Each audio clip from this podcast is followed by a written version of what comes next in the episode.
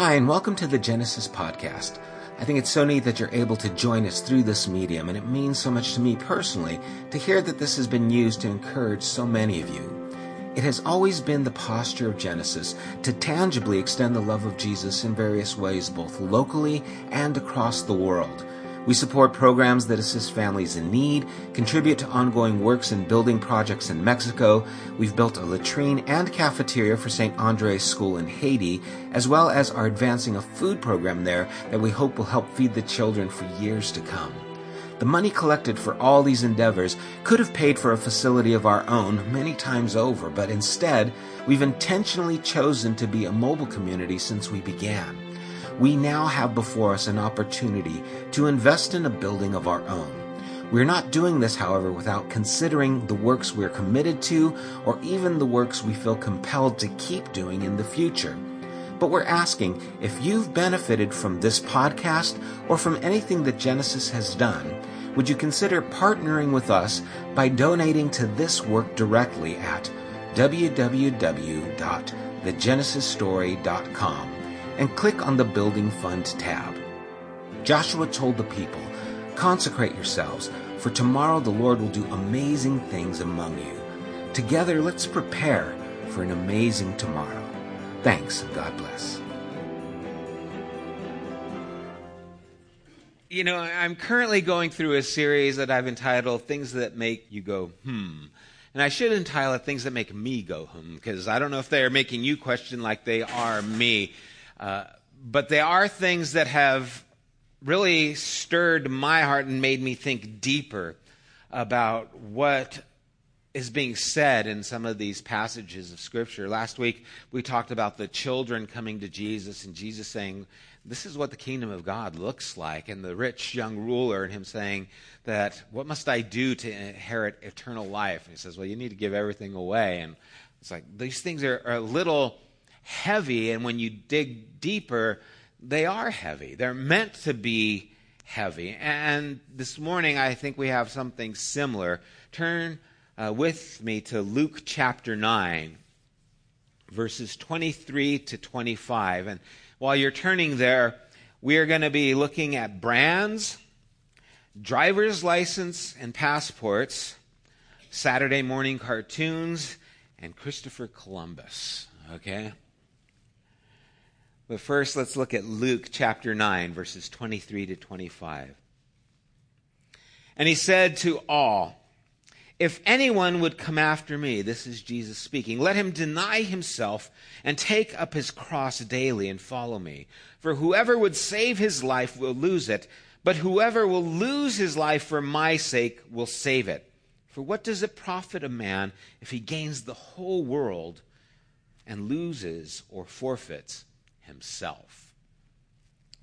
You know, it's amazing how you see things and you immediately associate them with the company that's a part of that. And I'll show you some brands here. If I show you, well, I got to get to that. What is that? It's Amazon, right? And you guys know on the actual logo Amazon, it's the A to Z. That's what it's saying. You can get everything from A to Z. Any primers here? Right, okay. You know who you are. You've got problems. I've got problems.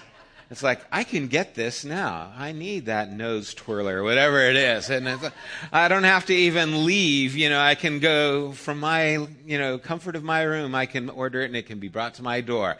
How about this one? What is that? Coca-Cola, right? How about this one? all right, let's move on.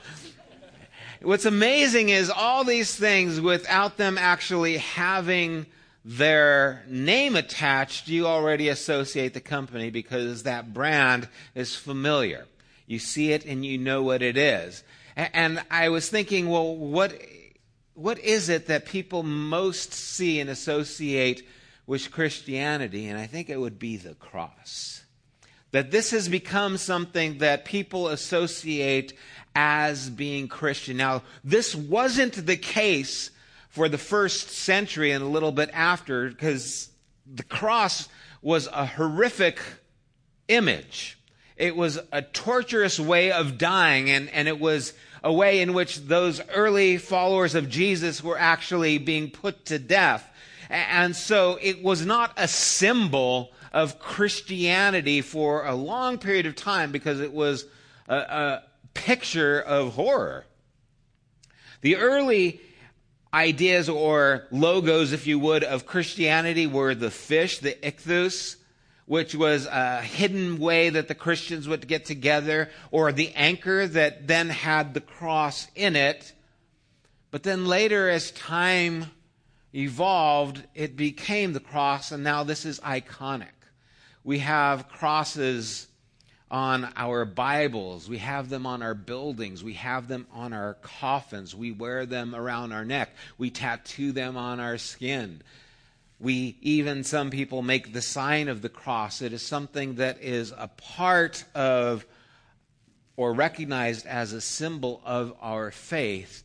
But again, going back, and especially to Jesus' words here, to pick up your cross daily and follow after me was a sign that was, or uh, words that were shocking because of what they were connected to.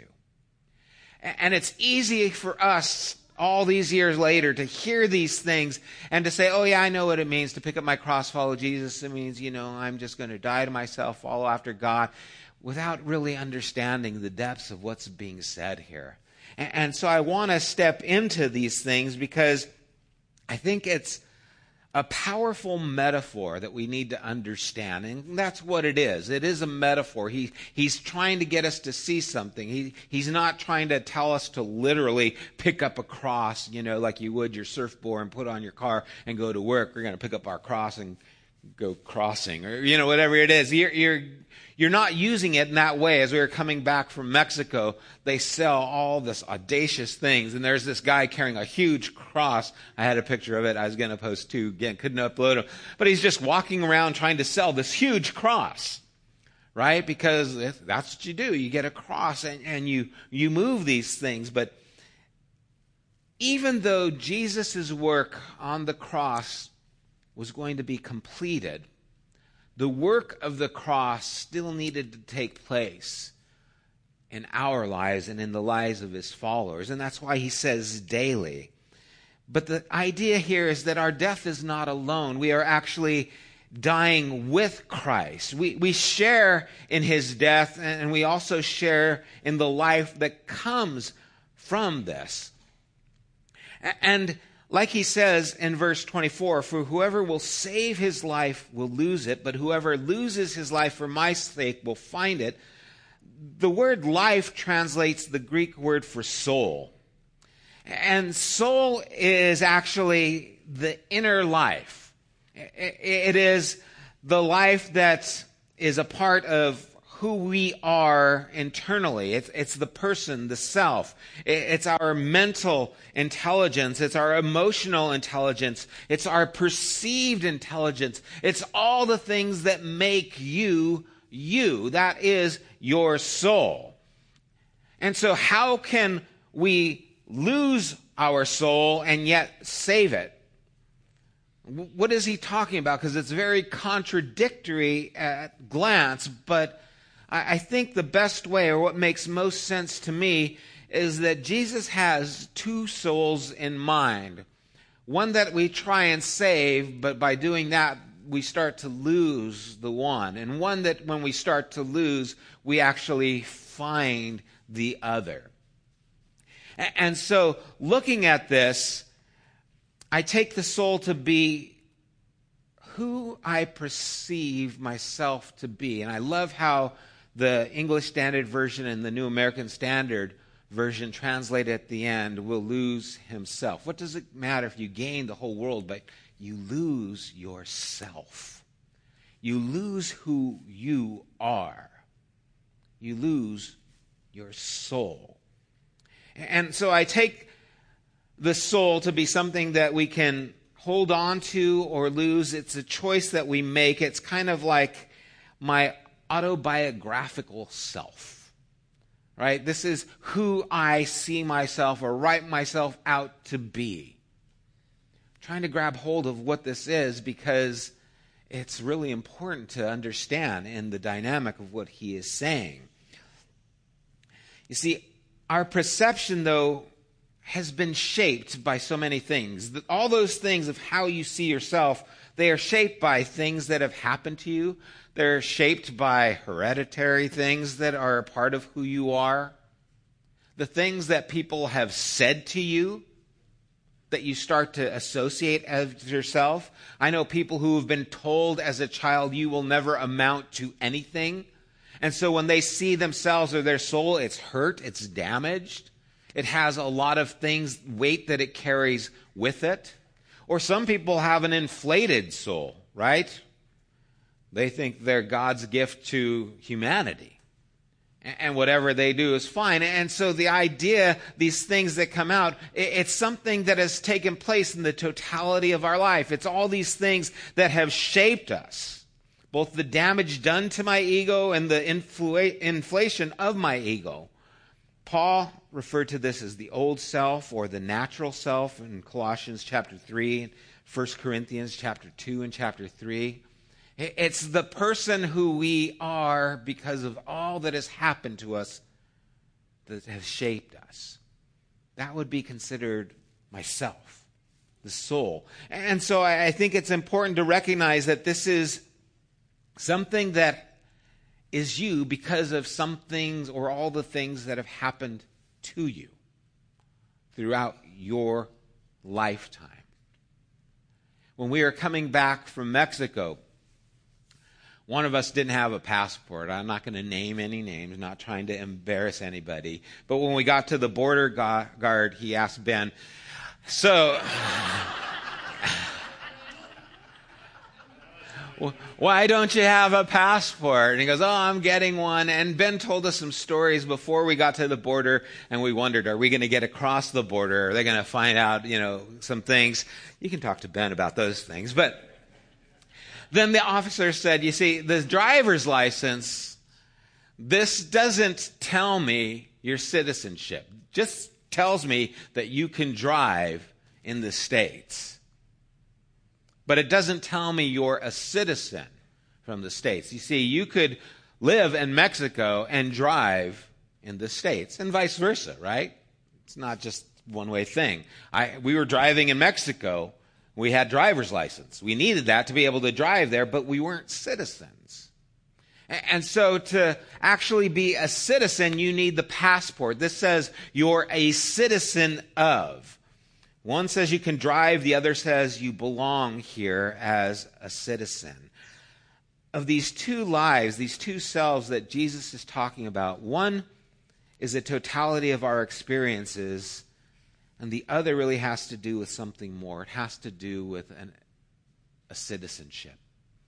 It, it has to do with where we belong and what our identity is. But how do we know what our souls are supposed to be? How do we know what the soul that we're supposed to find looks like? And and I think we get an idea of this kind of revealed throughout Scripture. I, I think in Genesis chapter 1, we get this understanding of we were made in God's image, in God's likeness.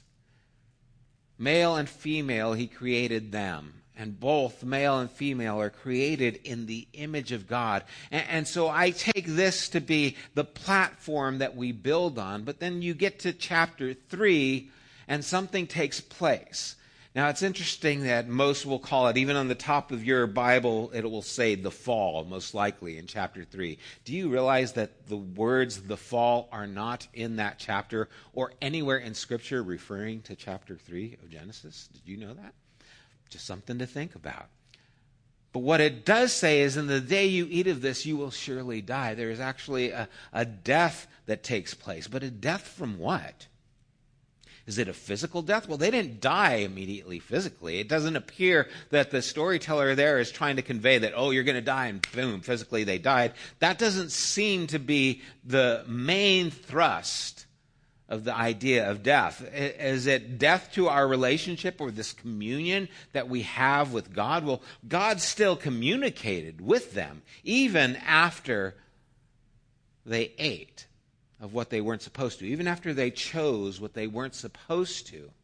So there's definitely this degrading of a relationship that takes place, but I think something more is happening. I think what they died from, or what the death was, is from their true identity being created in the image of God the shame that enters the story. They were ashamed because they were naked. And, the idea shamed is, is guilty because of the actions that we've done, the characteristics or association.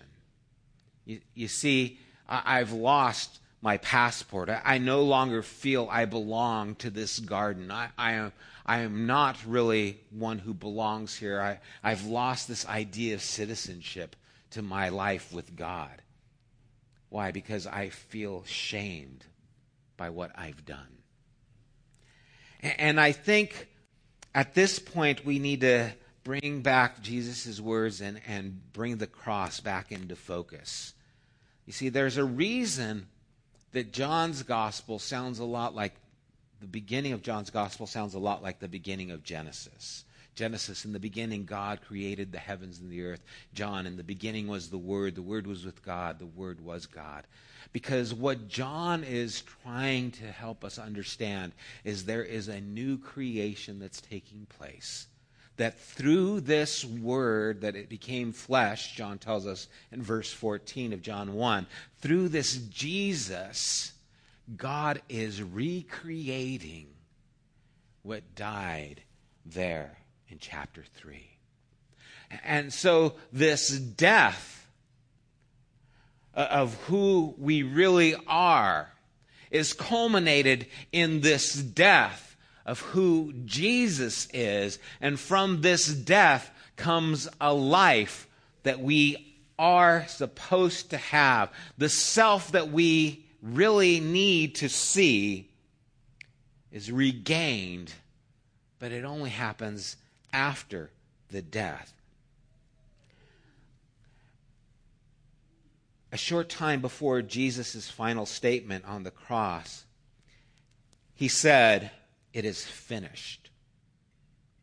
And the word finish translates in the Greek word teleo, which means it's done or come to an end. What, what came to an end? This death that we've been living in, this identity that we've associated, ashamed, that's come to an end at this point.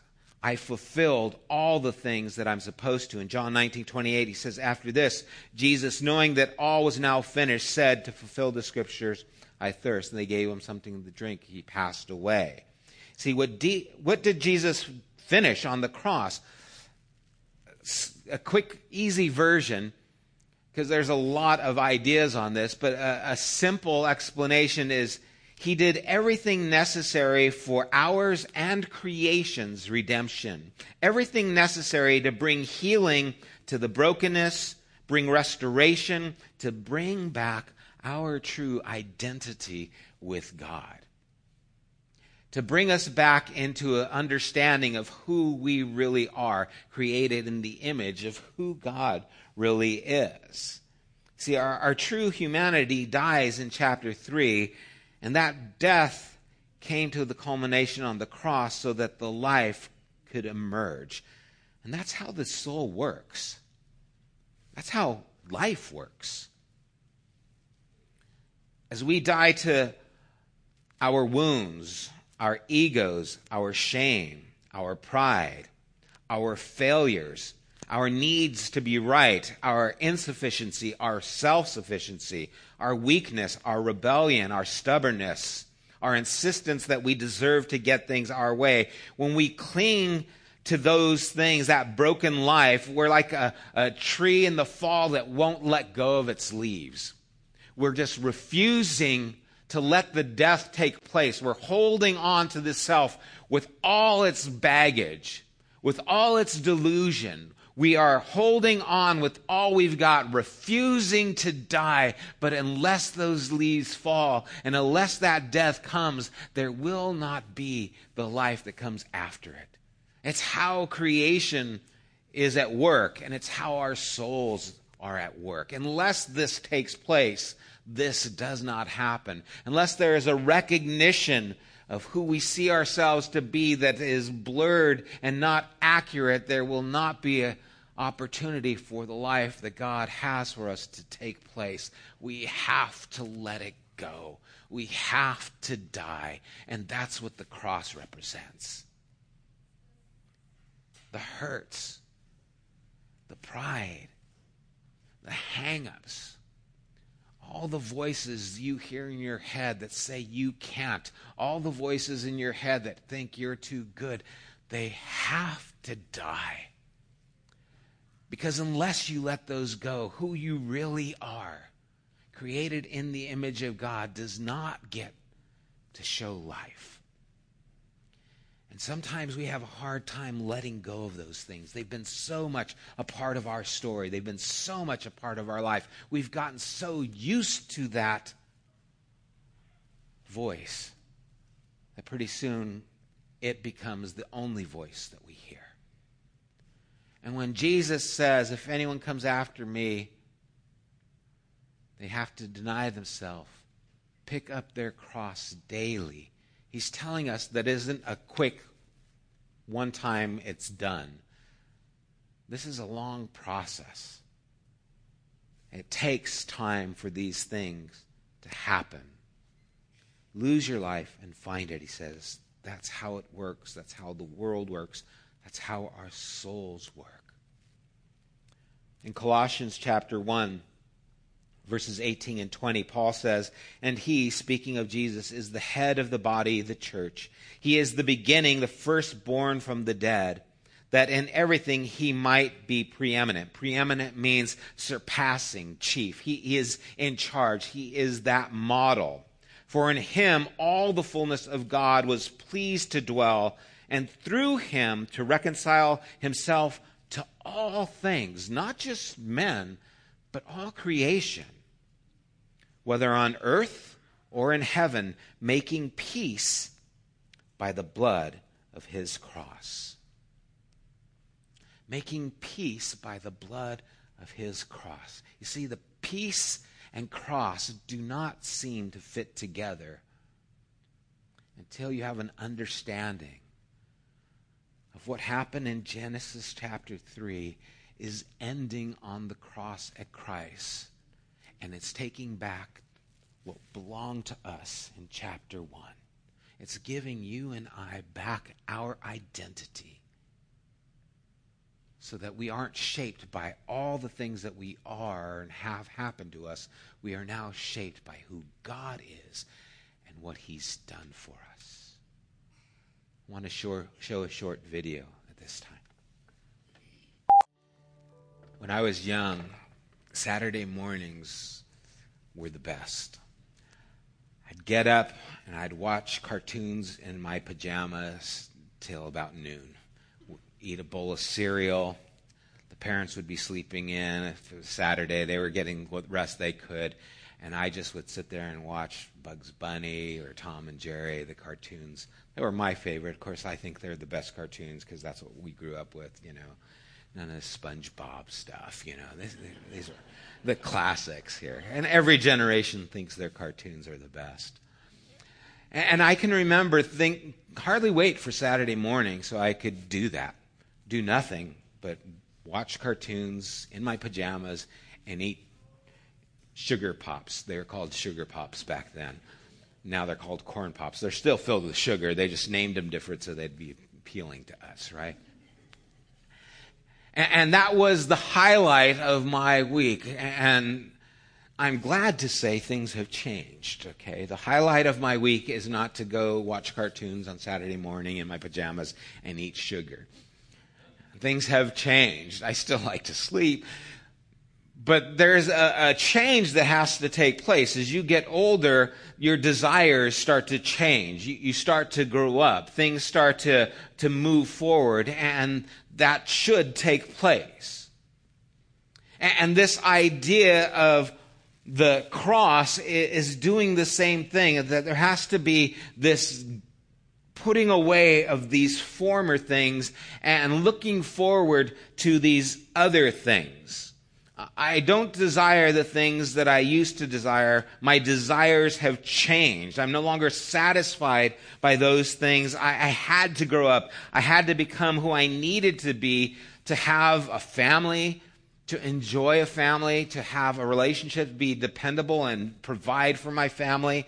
All those things started to develop as time pushed on. and, and what we start to discover is that when this old life, that we start to let die, that we put to death, takes place, that this new life starts to emerge, that it, it, starts to grow, and we discover our true self now is hidden in this life that's actually the life that Jesus gives.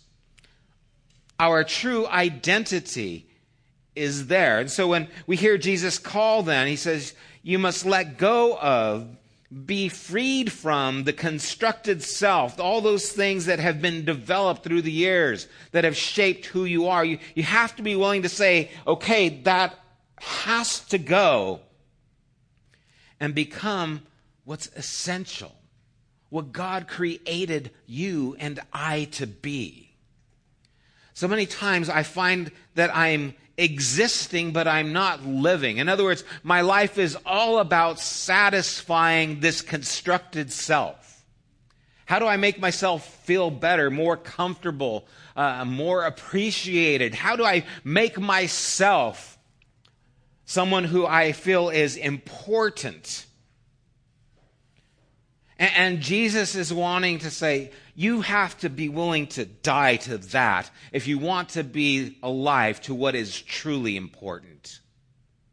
Because up to then, you are living watching cartoons when you should be out changing the world. And so, to understand this, we have to kind of be transformed by His Spirit. God has to get rid of this contrived self so that we can become what I think of as the genuine self, created in His image, who you and I are supposed to be as human beings. It is the way life moves forward. There has to be the death so that there can be the rebirth. And it's not just, oh, I'm not going to do bad things anymore. I'm going to do good things. No, it's a much harsher reality than that. It's taking all the things of who I was and saying, God, what I want is all of who I'm supposed to be. That's what it means to count the cost. Put off the false and discover the new. Paul writes in Ephesians chapter 4, verses 22 and 24, that whatever we learned from Christ is to put off the old self, which belongs to your former manner of life and is corrupt through deceitful desires, and to be renewed in the spirit of your minds, and to put on the new self, created after the likeness of God in true righteousness and holiness. Later, he includes what is discarded along with that old self as falsehood, anger, you know, stealing, all these other things that are just associated with living for self. Those have to be put to death. So what's true can emerge within us. Your true self is created in the image of God and is seen in a life that is connected to Jesus. And that's where he is trying to lead us. Because what does it matter if you gain the world, but you lose who you really are? Well, who am I really? Well, it's seen as you are connected to the life of Jesus, the one who ends Genesis chapter 3 and takes you back to Genesis chapter 1. You were created in the image of God, in his likeness. You were created in Christ to do good works which God had created from the beginning of the world that you should walk in them. Foundation of the world, you were made for this. And you will not be satisfied until you're living in this. I know there's a lot of controversy about Christopher Columbus. There wasn't when I was growing up, but now they don't know if he's Italian, if he's Spanish. Who's everyone's wanting to take credit, right? And that's always the case when someone does great. If someone does terrible, everyone's willing to give him credit. Oh, this guy's a bum. You take him. He's yours. But no, he, he's this guy who's seen as a, a great adventurer. He discovered, you know, America, even though the Indians were here. I know. But what he did was see the horizon and go past it. A lot of us like to sit on the beach and watch the sunset and wait for our ship to come in, which it hasn't, right? It's like I haven't won the lottery, haven't got, you know, that guy of my dreams, haven't, you know, made that job yet or got the success. We're all waiting for our horizon, you know, to just come to us. But then there's the Christopher Columbus who says, I'm going to go where the world ends and it might fall off or I might, you know, scrape my knee even. You know, I'm going to go past this because what the destiny I desire, long for, is beyond what I see. It is more than this. And you see, Jesus is calling us to a life that is beyond the life that we have and have experienced. He's calling to a life connected to God that actually is going to produce a life for all the world. That was his intention. And what's amazing about this passage that is Jesus starts to tell us that I have to pick up this cross daily. I have to see all these things that have made this false self, this self that is so embedded in me, that is so self-consumed. I used to always tell my kids, you think about yourself more than anybody else is. And that's true of all of us right? You feel self conscious. I walk in a room, I feel everyone's looking at me. You're thinking about yourself way more than everyone else is, just to let you know. We all are. I feel that right now, right? You're all, you're all feeling about yourself more than people are actually thinking about you. Why? Because that's the constructed self. You see, unless you die to this, if you keep holding on to this, you will never be able to grab hold to this. And what this is, is connected to God Himself in Jesus. It is living a life that is free from your own constructs or the constructs that have been given you or your own pride or the only limitations that you've been told. And now you wonder how could people like Paul and Peter, even Philip that we talked about on Wednesday night, how can these people have such influence to change the world around them. They found the true self in Jesus. And then they weren't limited. You see, you are not Cephas, you are Peter, and on this rock I will build the church. He gave him a new name. Why? Because he had to let go of this old self. He had to see who he was in God. You need to let go of that old self you need to let it die, and you need to see that God has something powerful for you, has something more for you, has something that you were created for, something that you know about. It's part of your image. You've just been letting this lie block the vision of who you are really supposed to be. What does it profit if you gain the whole world but you lose who you are meant to be. Wow. See, these words, they press to the core of who we are. I think that's why they make me just wonder what do you mean, die? What do you mean, what does it profit if I gain the world but lose myself? What are you talking about? And I believe this is a taste of what God is talking about. And I pray that we would find out who we really are, because if we do, we will be unstoppable. We too will change the world. Let's pray. God, the idea of death is terrifying. The idea of the cross, when you spoke these words, were horrific. they were off putting and you meant them to be because that's how severe this is. And God, each of us like to hold on, or maybe we don't even realize, hold on to this self image that is tainted. And if we want the image that you are to give, this one has to go. And Lord, I pray that this morning there would be an awakening to the image that you have called us to. And that we would have an understanding, even as you said, what does it profit if we gained all these other things that would increase this false image? We will still never become who we were meant to be. Lord, this morning I pray that we would stand in the image you have for us not settle for anything less. I pray that we'd be free from the image that has held us down, that has brought so much hurt, so much pain, that has stagnated our growth, that has kept us children, that has kept us safe on the beach looking out, but has not allowed us to go past the horizon. This morning, God, today, we want that to die so that this new life can grow. And tomorrow, we will have to do this again. And Lord, every time we do, another leaf brings forth out and produces the newness of life that you give.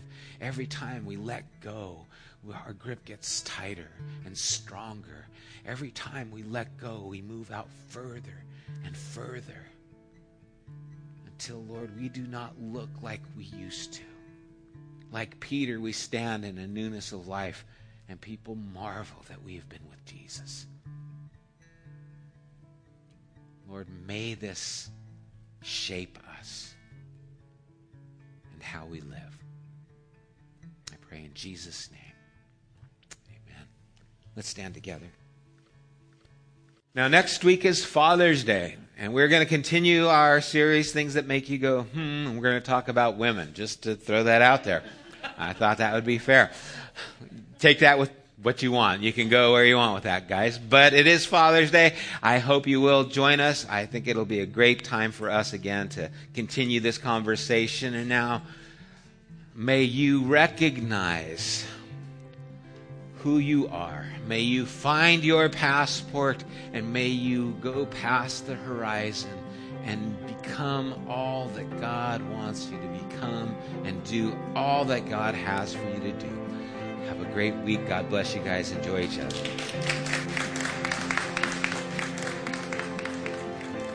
You have been listening to the Genesis podcast. We invite you to join us at one of our weekly gatherings. You can find more information at www.thegenesisstory.com as well as opportunities to help financially support this podcast. Thank you for listening.